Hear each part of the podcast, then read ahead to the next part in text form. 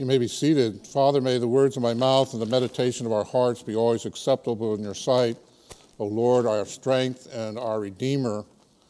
Amen. Well, it's good to uh, be here at Intercessor because uh, this is home. This is my home church. And uh, not that I've been traveling. Um, I've been telling people I've, I've started a new monastic order. Um, and I'm in my room, and I have a bed and a prayer desk and a computer, and the, the habit is uh, pajama bottoms and a t-shirt and bare feet. And uh, I've been there since uh, March 17th, except for a time when I went to a birthday parade, which is a really exciting, nice thing to do. I, I like that. Um, you get to be, you get to say hello to everybody and love them, and you don't have to stay. You just keep going. um, it seems like yesterday, though, as a church, we were struggling with how are we going to do Easter? And here we are now going, how are we going to do Pentecost? And, um, and now, how are we going to do the church for whenever this happens? I, you know, there's a lot of talk. I have a teaching that I did called I Don't Know. And uh, I've been spending time listening to everybody, you know, the talking heads and I've decided they don't know either. Uh, we're just all kind of winging this, going through it, and surrendering to God and, uh, and doing the best we can. But what we do know, they're discussing when we're going to reopen, and guess what? They don't agree. And there's controversy. And it's even gotten down to political lines. And if uh, you tend to be on the left, you don't want to open until the thing's gone. If you're on the right, you want it open yesterday. You know, and there's big debate and so I sit in my room and I pray and wait and see what's going to happen. And God's in control. And uh, what you do need to know, though, is I know here at Intercessor we'll open safely and we'll do so obeying guidelines. We render unto Caesar the things that are Caesar's and unto God the things that are God. And we will have a concern of love for each other and the most vulnerable among us. But we'll be back sooner than you think. it's going to happen. Um, I've been spending time um, in, in my monastery room uh, reading John, Gospel, chapter 13 through 17, which is, is a, ended up being the readings for the Eucharist every day. But it's, and it's one of my favorite parts of Scripture in terms of study. And I encourage you to read it. Read it in one sitting. It's the last words of Jesus on earth. It's, it's his last discourse with those he loves. This really isn't a sermon to the world, this is a sermon to those whom, whom Jesus loves. And it's been great to do it because, in the midst of the boredom, the anxiety sometimes, the discouragement, the depression, uh, sometimes full ahead indulgence in food. Overcomers is going to be packed when we reopen. and um, it's those reflections, because Jesus, as we go to it, the one question we ask whenever you read Scripture, whenever you're reading, I don't care if it's the Old Testament, New Testament, start with what does this say about Jesus? Who is Jesus? And what does Jesus want me to do? Those are the two essential questions. Those are the questions of Paul on the road to Damascus when he gets knocked off his horse. He says, Who are you? And he, he tells them who he is, and they says, What do you want me to do? Two most important questions in the world for each of us.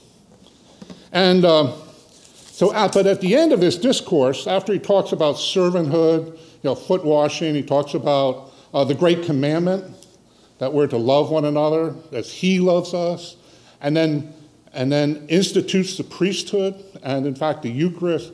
The last chapter is he begins, or the last chapter, he begins to telling him, the, the disciples, I'm going to leave you, and it's better that I leave you. How can that be? you know? How can that be better to not have Jesus in the physical presence with us? I mean, I'm longing for that, you know, to get to heaven because I know I'm going to be in the physical presence of Jesus. But how can it be better? He says, It's better. And he says, When he's going to the Father, the reason it's better, he's going to the Father, and he's going to send this counselor, this helper, this advocate, the Spirit of truth. And he's going to recall all the things that Jesus did, and he's going to do it in a way that you're going to do greater things than he did.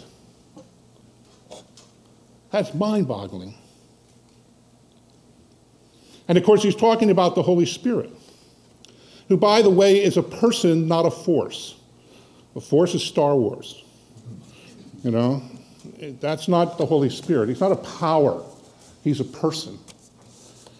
He's He, the Holy Spirit. He's the third person of the Trinity. And by the way, He's God. And the Holy Spirit's been around. He didn't show up on the day of Pentecost. he was there at creation. In fact, he's the active force. He was hovering over creation when it goes. And he was there with Moses, and he was there with Malachi, all the way through the Old Covenant. The Holy Spirit is moving, and he was anointing people like David. And, um, and the Holy Spirit was present in the faith community of the Old Testament. Holy Spirit is, is active in the prophetic word that leads up to Jesus. He was there at the conception of Jesus. He was born of the Holy Spirit. He was there in the Annunciation. He was there, he was there when Jesus went and was baptized. It was the Holy Spirit that anointed Jesus. So the Pentecost isn't about all of a sudden the third person of the Trinity shows up. And yet he's going to show up. He's going to show up in a way different. And Jesus has gone to the Father and is going to send him for a specific purpose. And whenever the Holy Spirit shows up, there's creation. There's new creation. There's something that happens. The Holy Spirit is a creator. That's why I think in charismatic churches, by the way, that honor the Holy Spirit, music is so prevalent. People are so creative. It's not because you're creative. Get that out of your head, or you'll be worshiping in the ego. It's because He's creative. He's the creator God. He's the Lord and giver of life. Hmm. If we have life in our liturgy, it's because the Holy Spirit gives it life. Because the life is in us. There's no life without the Holy Spirit.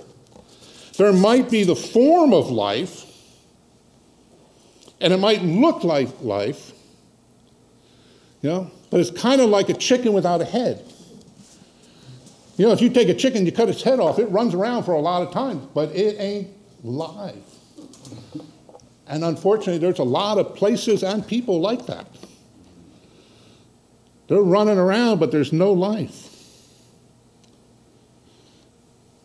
You see, we know that, you know, we should know that going through this uh, thing, this evil that we're doing, by the way, that isn't from God, it's from the enemy.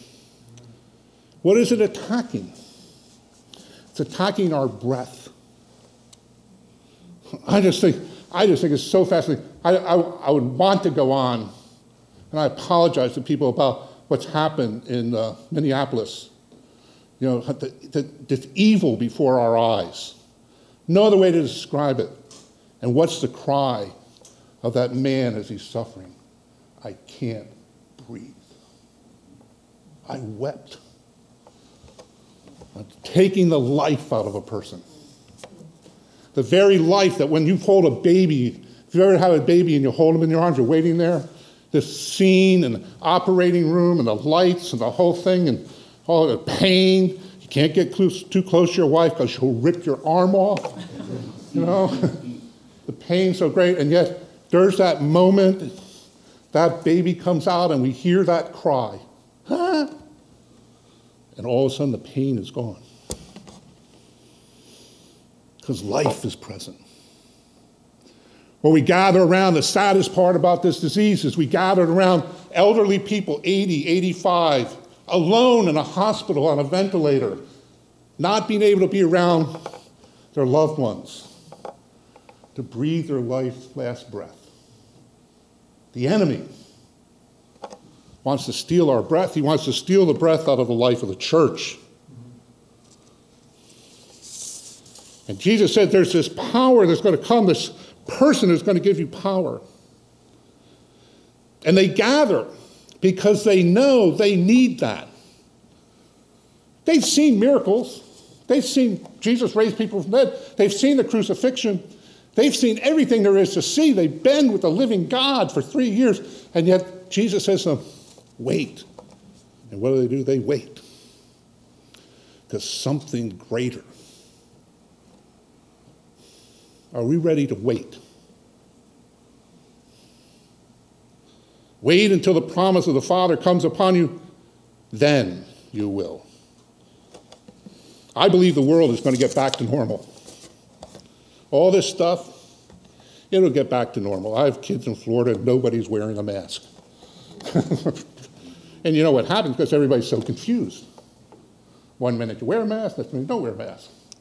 One minute you can go out, next minute you can't go out. One minute, two million people are going to die, next minute, 80,000 are going to die. And so nobody knows. Now, I'm following the rules. But we don't know. And so people are confused. You know, they said, well, wait till we keep this thing down. That's all we're going to do is flatten the curve, whatever. Nobody even knew that phrase. And then we said, okay, we'll do it. Well, now it's flat. Now you can't go out because it might get spike again. And then maybe it'll get flat. Maybe we're going to live with this forever. But I believe the, norms, the world's going to get back to normal. And people are going to go out, and this disease will come like the Spanish flu, it'll become history. I believe that. But I believe if we're in the purposes or will of God, I pray we don't get back to normal. We're meant to have a meaning and purpose in God's will and plan for us. First, we're made to love and be loved, and that means touching one another.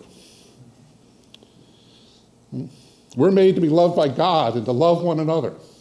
We're made from relationships. We can't live without relationships. And we have to stop pretending that we can. I'd rather go to heaven than live without relationships and out being able to hug somebody again. And I, I think now, a lot of people, we've been taken, things have been taken away from us, everything. And we're sort of left in this position, which I think has been good. I think it's holy. God has taken what is evil and turned it into good for me. He's taken everything away, and I've reassessed in my walk with the Lord what's important about Him. I talked today on a live stream. Is he asked Peter, "Do you love me more than everything all of these? That was a scary question for me this morning. I want to, but do I? Now, and Lord, I need the Holy Spirit. I need a revival in my life. I need God to renew so that I can answer that.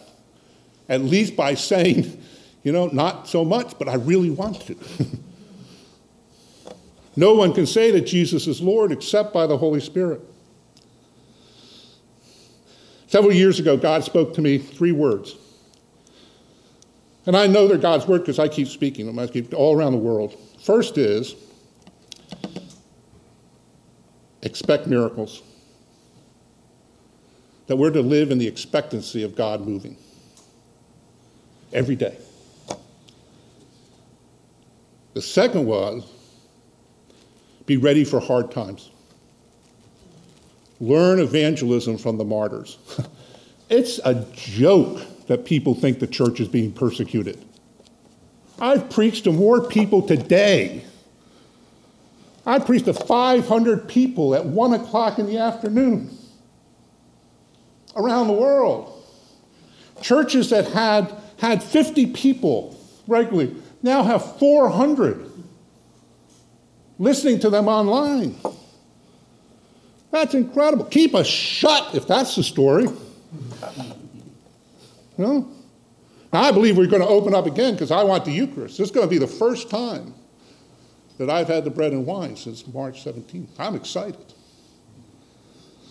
See, here's another one. You might not like this one. It's going to get worse. Already they're talking about starvation around the world in incredible numbers. Because of COVID. Already they're talking in Brazil, lack of medical care, with elderly people dying on the streets and being left there to rot because there's no ambulances. I've always said, wait till this thing hits the Kadiri slums with a million people in one square mile with no water, no sewage. Wait till it hits and the devastation that's going to happen. Wait till the economy hits. Wait till the implications of, of the things that we've done happen. It, it could get worse. And why shouldn't it in a country that allows infanticide? We talk about violence, and again, it's horrible what happened, but we murder 3,000 babies every single day. In the midst of this pandemic, we declared abortion clinics essential and church non essential. But if it upsets you about that, you can go get a drink because the liquor stores are open.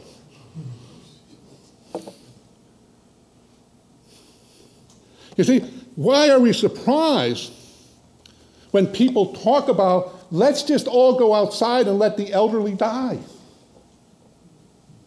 And then all young people get strong. That's called the survival of the fittest.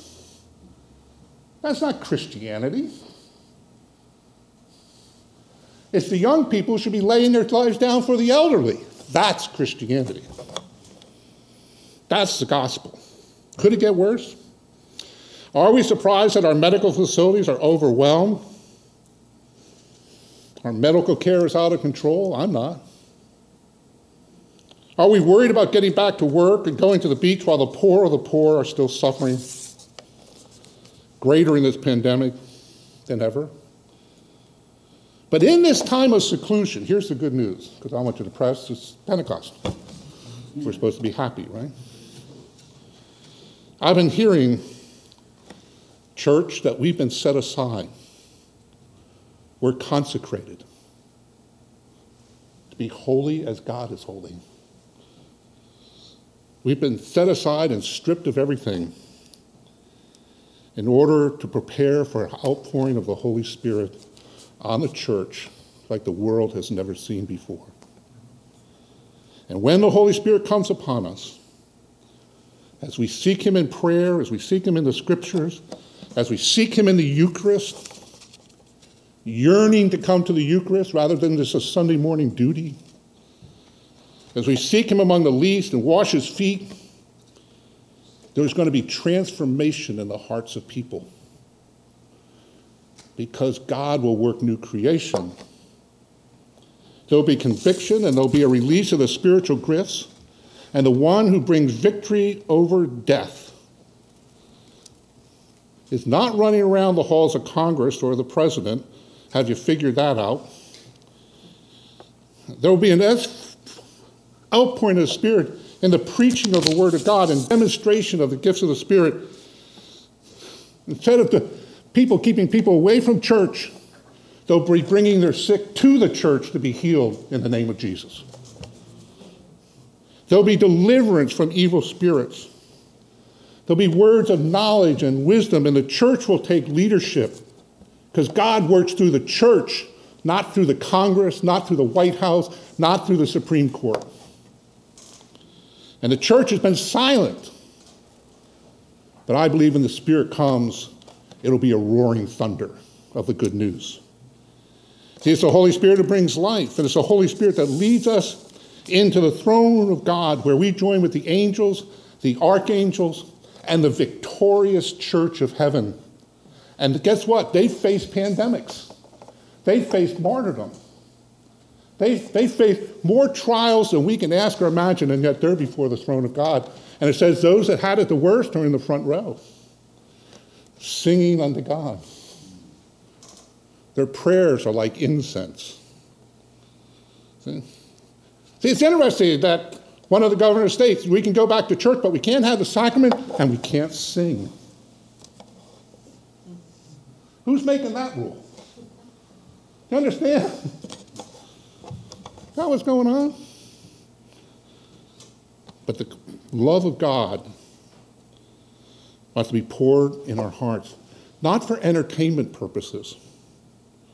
It's the empowerment to live a crucified, selfless, sacrificial love in a world that needs that more than it needs a cure for COVID. Are we ready? That's my question to the church. Question to me, too. Am I ready for that? Am I ready to have everything just turned upside down? To live a stripped life? Am I willing to look at my plan and determine is this God's plan for the next 10 years of my life? Are we ready to break through and wait and allow the Spirit to break through in us? Break through so a new life can be created. Question is on this Pentecost is do we really want to live under that anointing? Or do we want to get back to normal?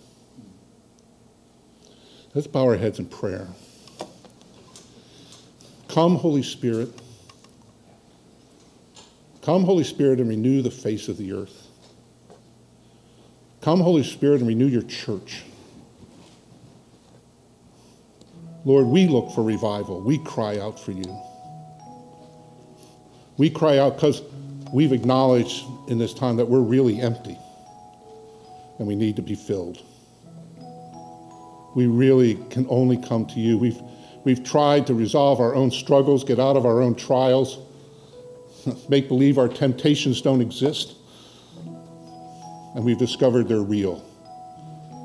And now we ask you, Lord, Holy Spirit, to come and convict us, but also lead us to Jesus and receive a kiss on our cheek and hear the words of forgiveness and have the love of God poured into our hearts.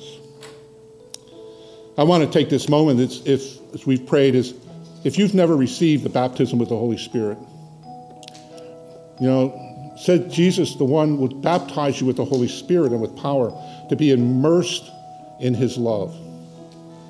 The Spirit of God pours love into hearts. Spirit of God is the love that holds the Trinity together. He said, You can receive that baptism with the Holy Spirit and the Spirit will be released in you, and the gifts of God will be released in you for this coming revival.